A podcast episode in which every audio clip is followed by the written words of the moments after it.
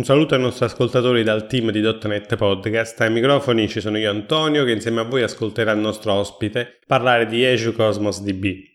L'ospite di questa puntata è Alessandro Alpi. Ciao Alessandro. Ciao Antonio e un benvenuto anche a tutti gli ascoltatori. Entriamo subito nel vivo della puntata Ale, ti faccio una domanda da vero Dammis. Che cos'è Azure Cosmos DB?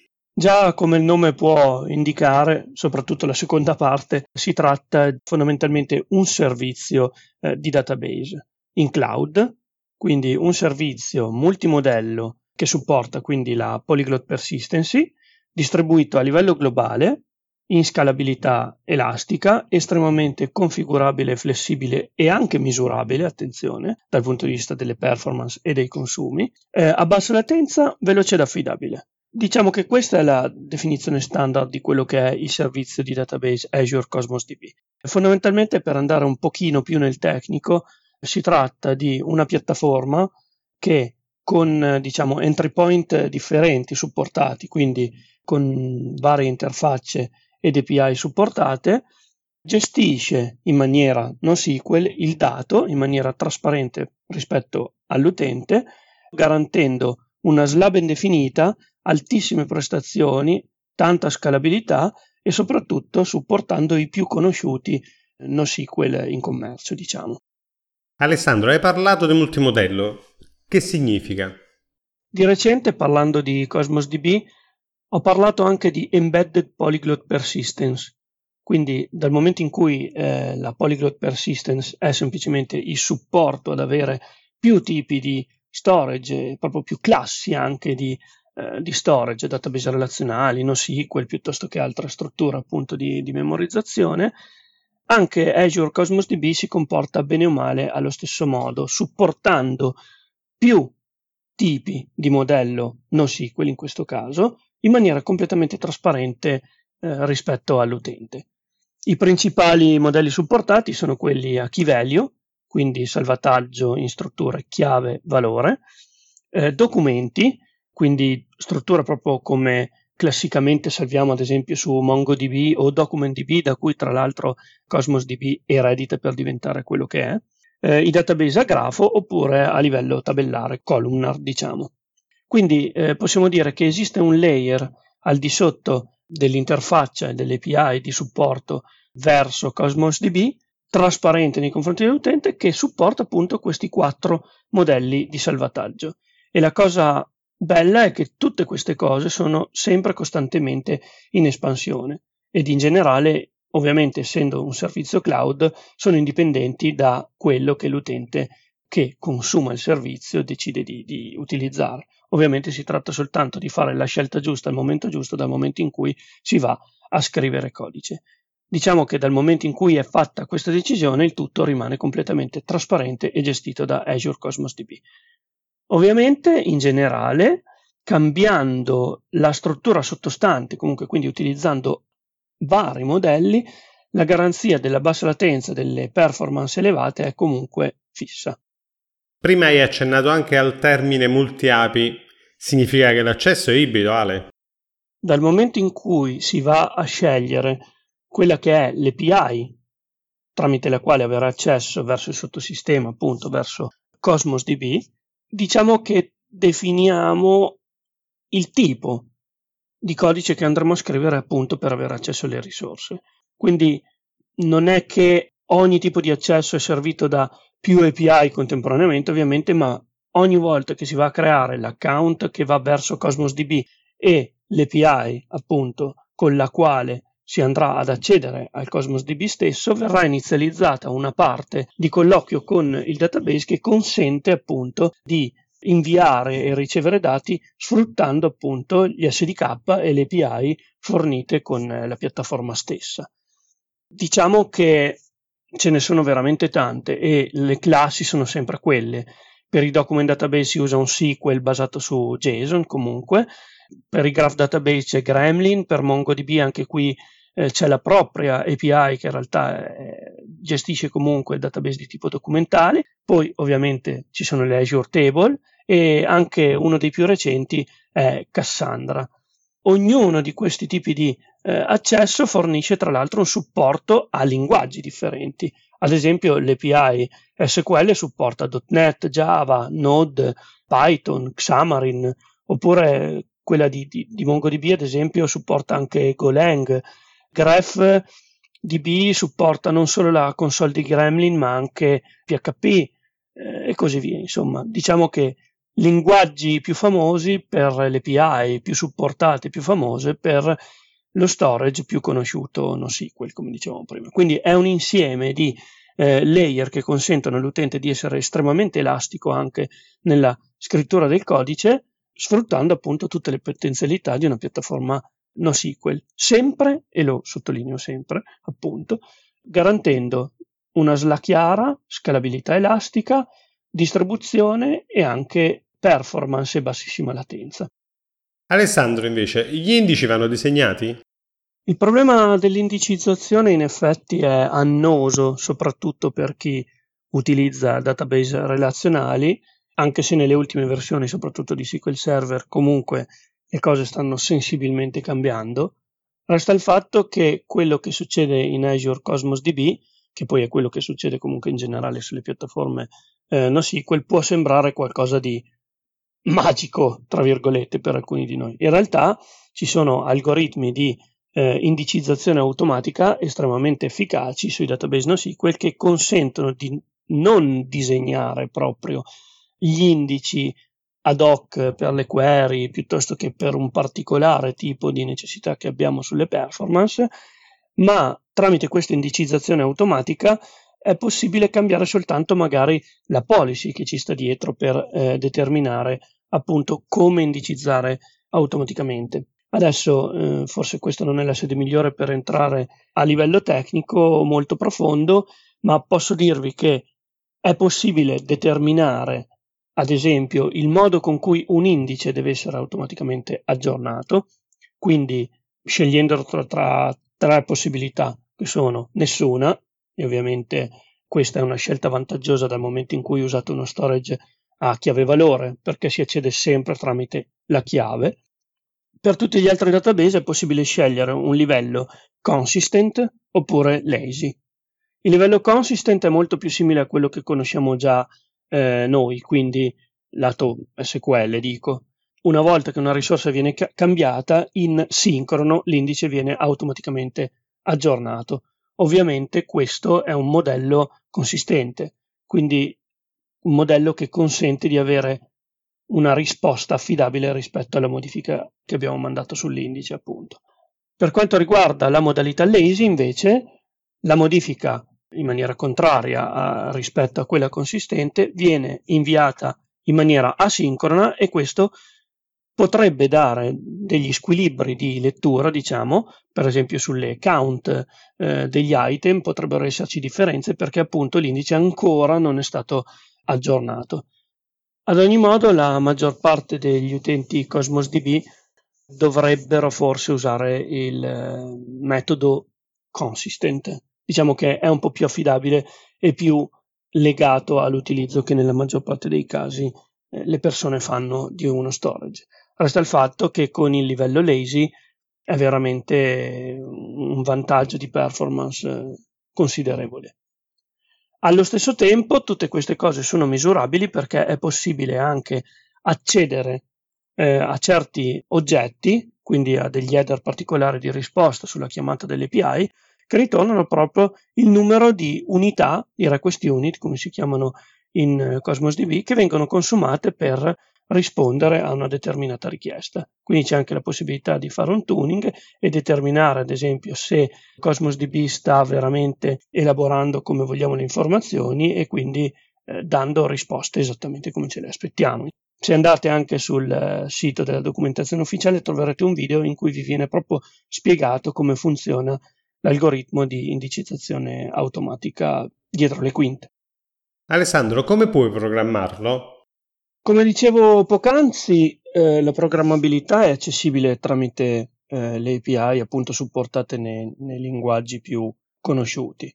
Eh, abbiamo API SQL, API Gremlin, come dicevamo, API per eh, l'accesso tabellare eh, di Azure, Cassandra, MongoDB e così via. Linguaggi supportati, dicevamo, .NET, Node.js, Python, eh, anche per MongoDB ad esempio c'è Go, Xamarin che va anche su SQL, Java e quant'altro.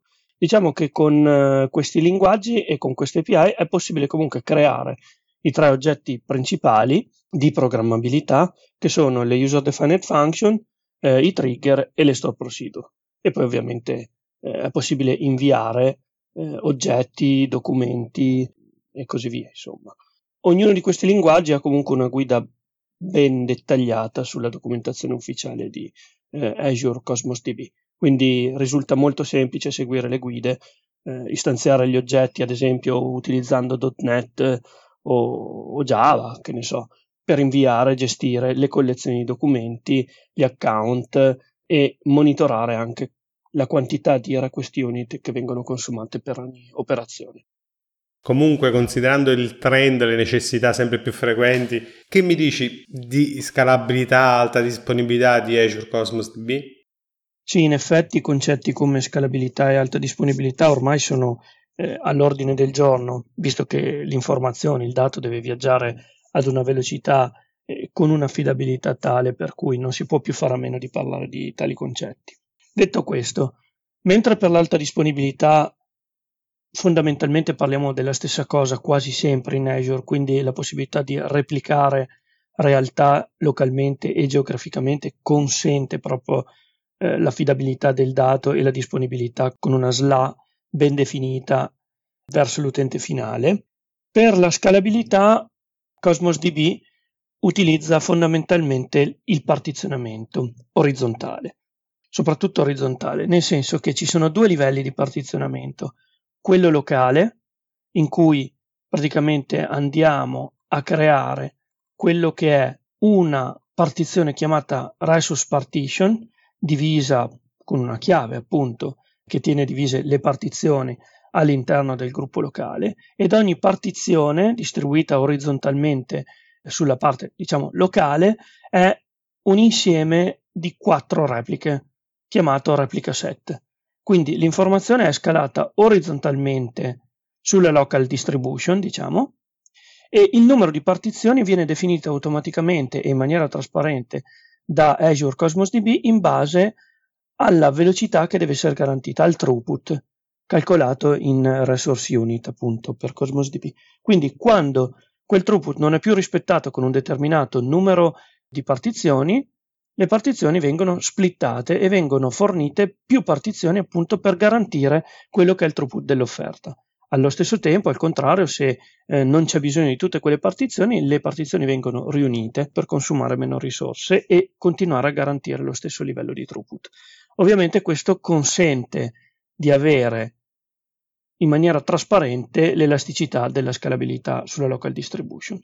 E poi, ovviamente, trattandosi a volte anche di database necessariamente distribuiti su più aree anche geografiche, questa scalabilità si trasforma anche in una georeplicazione su distribuzione globale, quindi è possibile attivare la distribuzione globale tra più paesi, tra più territori, anche per rispettare le varie compliance, con un semplice clic, andando a determinare proprio laddove andare a replicare queste partizioni anche al di fuori del proprio territorio o almeno dello storage su cui si sta lavorando quando si parla di local distribution.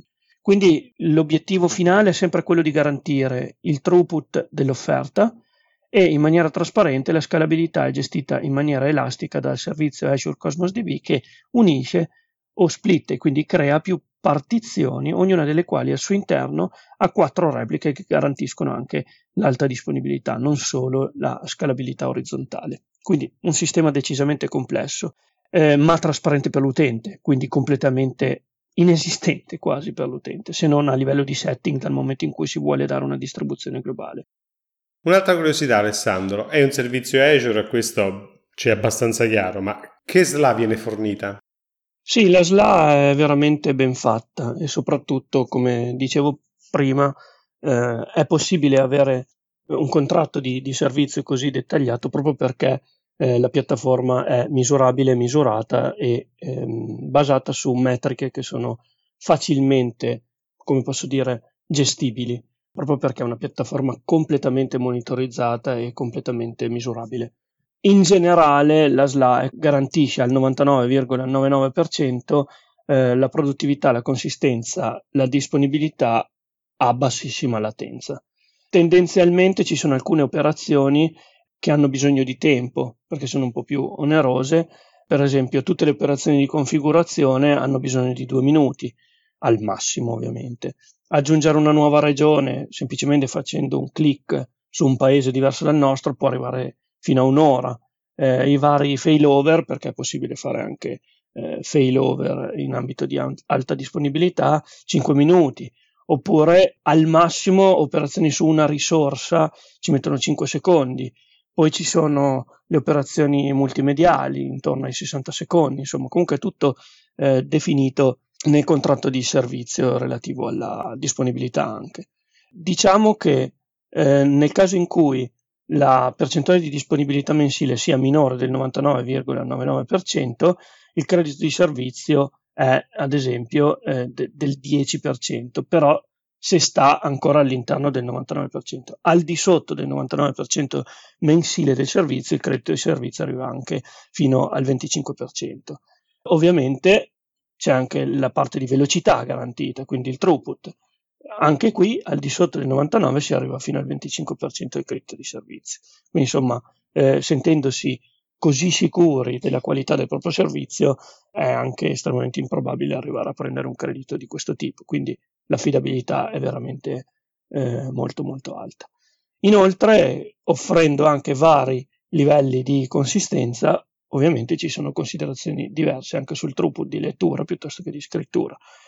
Mentre su un relazionale siamo abituati ad avere eh, pochi livelli di consistenza, ma tutti eh, in ambito eh, ACID, Qui stiamo parlando di NoSQL, quindi arriviamo ad avere fino a 5 livelli di consistenza. In generale comunque è tutto configurabile tramite un calcolatore che vi dà la possibilità di determinare per ogni operazione quante eh, request unit, quindi quante unità di richiesta sono necessarie, quindi quale sarà il costo. Di conseguenza, in base a quanto ci si aspetta di throughput, di lettura e di scrittura, alla fine eh, si determina anche se effettivamente questa SLA è stata rispettata o meno, ma ci sono anche qui tutti i monitor per determinarlo. Alessandro, mi viene in mente che proprio parallelizzando con l'DBMS, cioè che cosa succede alla consistenza? In poche parole, che mi dici della consistenza dei dati? Quanto mi chiedi da spiegare in poche parole è veramente complesso. Questo perché, a differenza di tanti altri prodotti in commercio che danno eh, i livelli di coerenza in italiano, anche se mi piace di più parlare di consistenza, però ehm, diciamo che i servizi eh, in commercio ad oggi danno strong consistency ed eventual consistency. Quindi in un caso più si è restrittivi, quindi strong, minore è, eh, maggiore è scusate, la eh, latenza magari, però è anche più affidabile ovviamente eh, il risultato, mentre andando verso la eventual consistency abbiamo una bassissima latenza, ma diciamo che il risultato è garantito in termini di tempi, tempi che non sempre sono quelli che ci si aspetta di avere, soprattutto quando si vuole leggere ad una velocità molto eh, elevata. E parlando anche di geolocalizzazione eh, del servizio, potrebbe essere che alcune aree abbiano già percepito il risultato nuovo, altre invece devono essere allineate. Quindi anche la scelta del livello di consistenza giusto nei prodotti attualmente in commercio è piuttosto complessa da valutare anche dal punto di vista della scelta che si fa.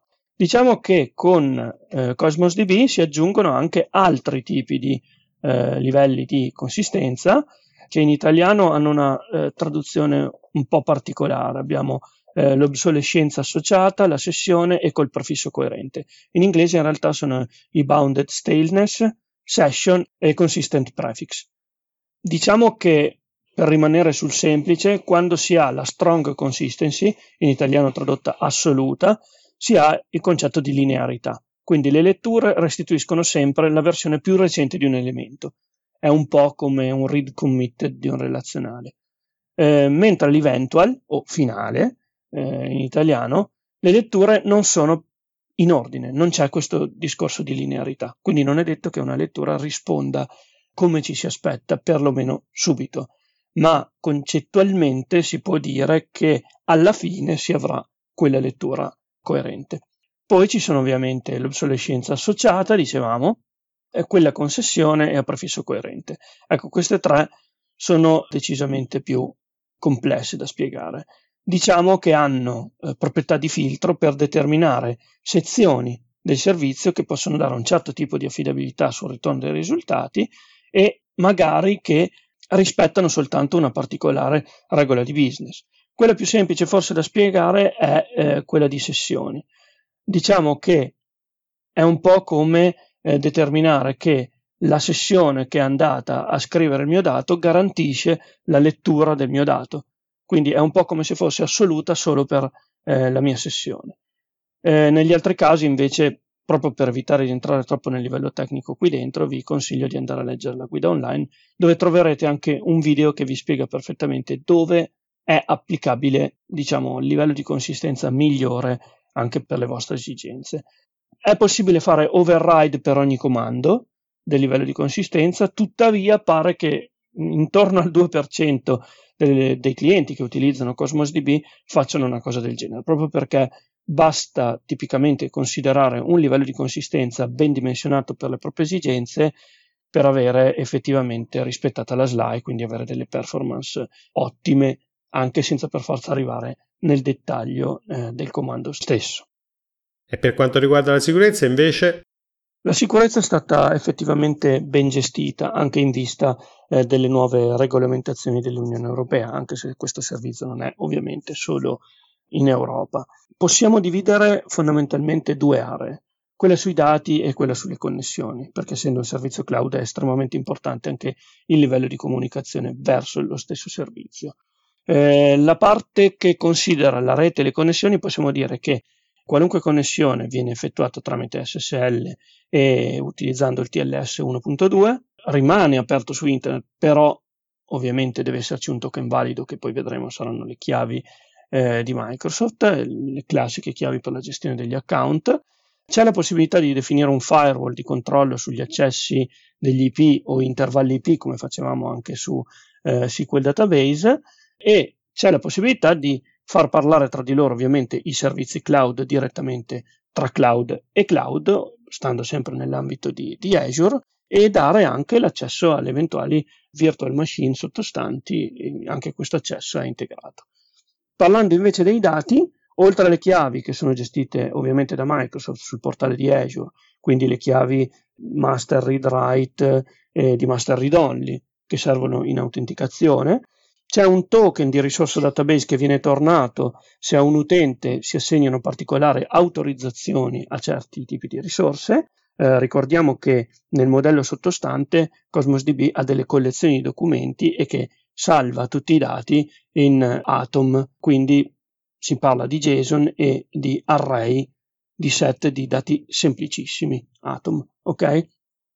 Poi c'è una novità importante che è quella della crittografia integrata e trasparente sia dei dati in motion, quindi come vengono chiamati quei dati che sono in utilizzo, quelli live, quindi quelli di transazione, sia di quelli che vengono definiti dati at rest, cioè quelli archiviati, quelli storici. E nonostante ci sia questo livello di crittografia trasparente, è eh, garantita eh, la bassissima latenza che appunto viene determinata anche in fase di contratto.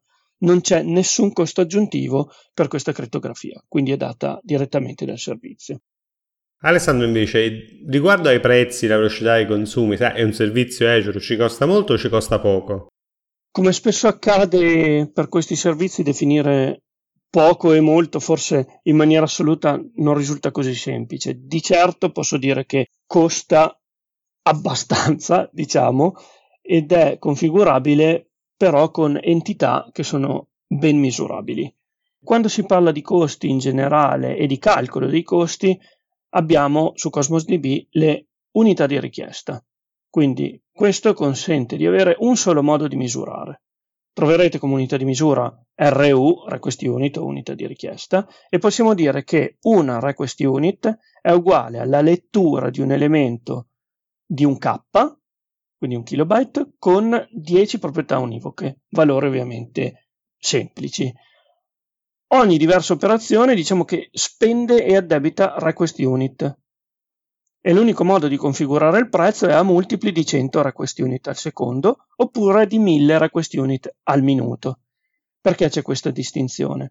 Perché una volta che si determina un quantitativo di request unit al secondo, per gestire eventuali, eventuali picchi che vanno al di fuori, seppur di poco, di quelle request unit al secondo configurate a livello di contratto, si dà la possibilità di avere un portafoglio, diciamo, di request unit che consente di essere consumato tutte le volte che si esce da questa linea standard che si vorrebbe tenere. Faccio un esempio, ho impostato 100 request unit al secondo e ho deciso di aggiungere 1000 request unit al minuto, benissimo, se arrivo a 110 request unit in un particolare ambito al secondo, in un particolare lasso di tempo, da quei 1000 vengono scalati i 10 che ho consumato in più, senza cambiarmi ovviamente il costo di servizio. Quando vedo che questi picchi e queste request al minuto vengono consumate tutte, ecco probabilmente in tal caso è ora di cambiare contratto e quindi di cominciare anche a eh, lasciare il servizio Cosmos DB creare quella partizione di cui parlavamo prima per garantire un certo throughput scalando anche le risorse e le partizioni. Eh, ovviamente questo succede tutto in maniera trasparente, però potrebbe portare a costi maggiori. Quelle che si pagano non sono quelle di effettivo consumo al secondo, ma sono quelle eh, riservate a livello di contratto. Quindi se ho deciso di pagare 100 requestioni al secondo o 1000 e 1000 requestioni al minuto, pago quelle, non pago quelle che mi sono effettivamente servite.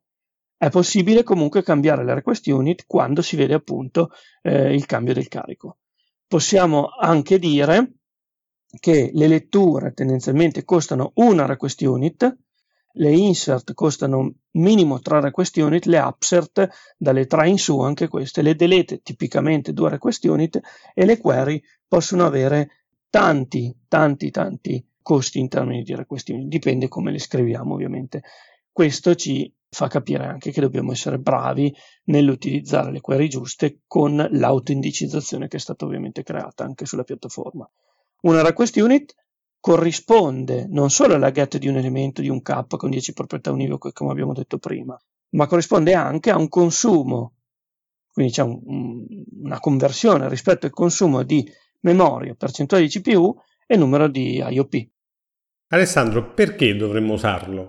Trattandosi di un servizio NoSQL, fondamentalmente per tutte le ragioni per cui eh, vado ad usare un servizio NoSQL. In più, Cosmos DB dà tre livelli di consistenza nuovi rispetto a quelli già in commercio, come dicevamo prima. È estremamente elastico, quindi toglie completamente la gestione diciamo sistemistica di quello che è la configurazione, l'installazione, l'aggiornamento, il supporto a più modelli, l'installazione quindi di più client o di più server, dipende come ci si vuole muovere. Come un NoSQL è schemaless, quindi ci garantisce di non dover andare accanto a quello che è lo schema, come dobbiamo fare ad esempio su un relazionale, perché consente di misurare e di, di pagare un costo di servizio ben definito con una altissima disponibilità, bassissima latenza e una SLA ben definita, anche con la possibilità di geolocalizzare lo storage, il che soprattutto con le compliance nuove consente ad esempio di sottostare alle regolamentazioni di territorio, come ad esempio il geofencing oppure la GDPR in alcuni territori, anzi scusate, nei territori dell'Unione Europea. Quindi anche per poter rivendere un nostro servizio facendo un preventivo effettivamente eh, ben configurato sul costo di servizio di, di Cosmos, quindi rivendere a un costo molto più preciso e molto più misurabile. Ovviamente a fronte di una buona analisi su quanto ne devo usare, come lo devo usare e quante request unit devo consumare, perché ovviamente il costo è proporzionale a tutti questi discorsi. Puoi raccontarci qualche caso d'uso interessante? Sì, effettivamente ce ne sono vari. Ad esempio, Toyota ha utilizzato per l'IoT che ha sulla macchina Cosmos DB. Cosa va a salvare su Cosmos DB? Eh, salva la telemetria, lo stato dei servizi, e così via. E tra l'altro integra tutti eh, altri servizi di Azure come eh, le function, i jobs, le logic apps, alcuni storage che servono per utilizzare HD Insight e ovviamente l'IoT Hub per poi connettere i propri device su, mm, come posso dire, sulla piattaforma Azure in generale. Il Real Madrid, ad esempio, fa customizzazione delle user interface dei siti dei suoi tifosi. Walking Dead No Man's Land, che è un giochino, utilizza Cosmos DB per tenere il database dei giochi, eh, per dare le push notification sul cellulare a chi usa questo giochino, sempre sfruttando altri servizi. Poi, vabbè, ovviamente Skype lo utilizza, eh, Microsoft lo utilizza, Citrix lo utilizza, Texa lo utilizza, eh, News Republic eh, e tantissimi altri servizi piccoli e grandi che siano, eh, sia per il marketing e le vendite, sia per i social network, sia per le gestioni del web e del mobile. Alcuni giochi lo utilizzano come login server, quindi fondamentalmente gli utilizzi possono essere tra i più vari. Alessandro, hai dei consigli da darci? Eh, ce ne sarebbero veramente tanti. In generale, magari parlando dal punto di vista tecnico, è molto importante, ad esempio, determinare quelle che sono le chiavi di partizionamento eh, fin da subito. Quindi evitare di utilizzare la stessa chiave per tutti gli elementi in base all'accesso di lettura e scrittura che si fa, ma allo stesso tempo evitare una chiave diversa per ogni elemento, quindi eh, univoca. Questo perché si rischia di far partizionare troppo l'accesso alle risorse. Quindi dal momento in cui si vuole sfruttare al massimo il consumo delle request unit, è buona norma analizzare bene come definire le chiavi di partizionamento delle risorse sottostanti, anche se questo avviene in maniera trasparente su Azure Cosmos DB, per cui andare a scegliere il miglior compromesso tra query efficienti e scalabilità della soluzione. Questo in generale è un consiglio che vale un po' su tutti i sistemi di gestione del dato, laddove serve dell'alta disponibilità e della scalabilità. Però possiamo dire che, preso un esempio in cui ho tantissimi elementi che potrebbero stare su una chiave e pochissimi che stanno su un'altra, in questo caso il corretto dimensionamento dovrebbe essere valutato anche in base a quanti accessi ho su uno piuttosto che sull'altro, quindi non solo valutando la cardinalità del dato, ma anche cercando di capire quanti accessi ho a quelle risorse. Più teniamo equilibrate le partizioni, più ovviamente le request unit riescono ad essere bilanciate e utilizzare meno risorse sottostanti, quindi ad abbassare considerevolmente il costo del servizio. Un altro consiglio che posso dare sempre riguardante le partizioni è evitare l'aggiornamento di, di proprietà nella stessa partizione, perché l'accesso alla singola partizione risulterebbe estremamente limitato, ad esempio. Eh, oppure per quanto riguarda il throughput, quindi la velocità di request unit che posso arrivare eh, ad avere, c'è la possibilità di monitorizzare degli header HTTP, ad esempio per eh, MongoDB, che si chiamano, se non ricordo male, XMS Request Charge, e dovrebbe essere all'interno della Resource Response il campo Request Charge in uh, .NET, consente di capire quant'è il peso di un'operazione in termini di request unit, quindi valutarli anche a livello di test lato codice per vedere appunto quanto un'operazione mi andrà a costare prima di metterla in produzione. Oppure abbiamo anche un calcolatore di throughput online eh, semplicemente mettendo un JSON document di esempio, il numero di documenti che si intende gestire, quante create al secondo, quante read al secondo, quante update al secondo e quante eh, delete al secondo, ci viene dato quanto viene occupato in termini di storage e quante operazioni al secondo serviranno per gestire un documento di quel tipo.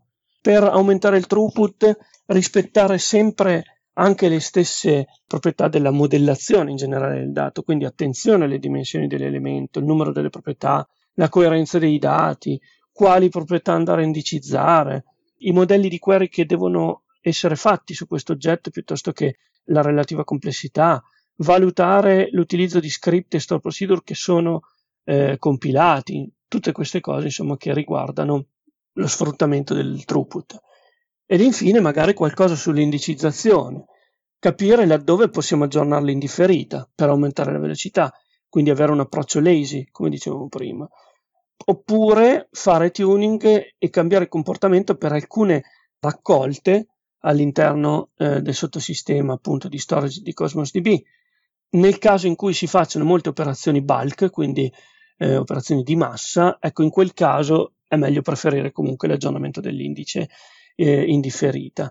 Ricordiamo che eh, ogni risorsa di Cosmos DB inoltre è navigabile tramite un resource model, quindi è possibile anche determinare come usare eh, all'interno del container e degli item l'indicizzazione per fare tuning. Ad esempio, su, eh, utilizzando lo storage MongoDB e DocumentDB abbiamo le collezioni di documenti, sull'Azure Table Storage abbiamo le table con le row, su Gremlin abbiamo il eh, grafo e l'arco e il nodo. Quindi in base alla struttura sottostante, ogni container eh, associato a un account di Cosmos DB ha una particolare navigabilità del dato e quindi esiste un'API, proprio una rotta, una root API, da utilizzare per andare a navigare il dato. Ma questo penso che sia sufficiente, anche perché bisogna cominciare ad utilizzare il servizio per capire veramente i suoi vantaggi e anche come approcciarsi. Alessandro, ti faccio una domanda di chiusura. Io so che tu sei un esperto SQL Server, ma come mai questo interesse verso Cosmos DB? Eh, come sai, io mi definisco un DBA un po' atipico, nel senso che essendo nato come sviluppatore e avendo migrato poi una parte di me stesso anche sulla gestione eh, del dato, trovandolo estremamente interessante e pare che la cosa mi stia dando ragione perché il dato rimane sempre una delle cose più preziose che abbiamo, non riesco a dimenticare però quello che è l'adattarsi un pochino a quello che sono vuoi i tempi, vuoi le tecnologie, vuoi le esigenze. Non sono mai stato un estimatore dell'utilizzo di una sola soluzione, mai. Non riesco a dire utilizziamo SQL Server perché abbiamo SQL Server in azienda. Chiaro, a meno che non ci siano limiti di possibilità, vuoi economiche, vuoi strutturali, vuoi di formazione delle persone. Però in generale credo che lo strumento sia l'ultimo dei problemi Certo, poi va conosciuto e anche a fondo, laddove lo usi, però penso che la regola migliore da seguire sia utilizzare lo strumento giusto nel momento e nel posto giusto. E credo che dal momento in cui dobbiamo archiviare delle informazioni che sono vuoi ibride, vuoi spurie, vuoi anche di natura completamente differente eh, in base a dove provengono e così via, impazzire con un modello eh, a schema rischia di essere controproducente, sia dal punto di vista del modello stesso della manutenzione, sia dal punto di vista della gestione del dato stesso, ma anche dal punto di vista dei refactor e quant'altro.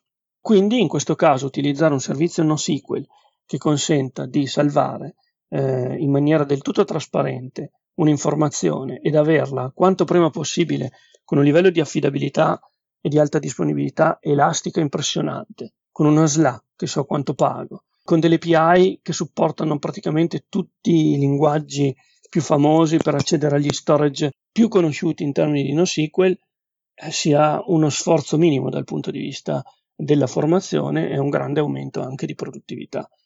All'inizio ho parlato anche di polyglot persistency.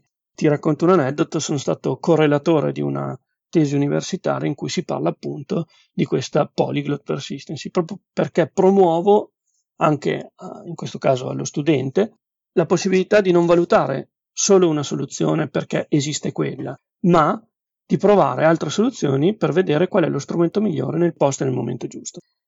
Detto questo, d'altro canto, non c'è neanche da ignorare quella che viene definita enterprise awareness, cioè la consapevolezza d'impresa. Quindi se abbiamo già un SQL Server che fa bene quello che fa e magari gestisce anche il dato in memory e non SQL, non per questo c'è per forza da migrare verso una soluzione come Cosmos.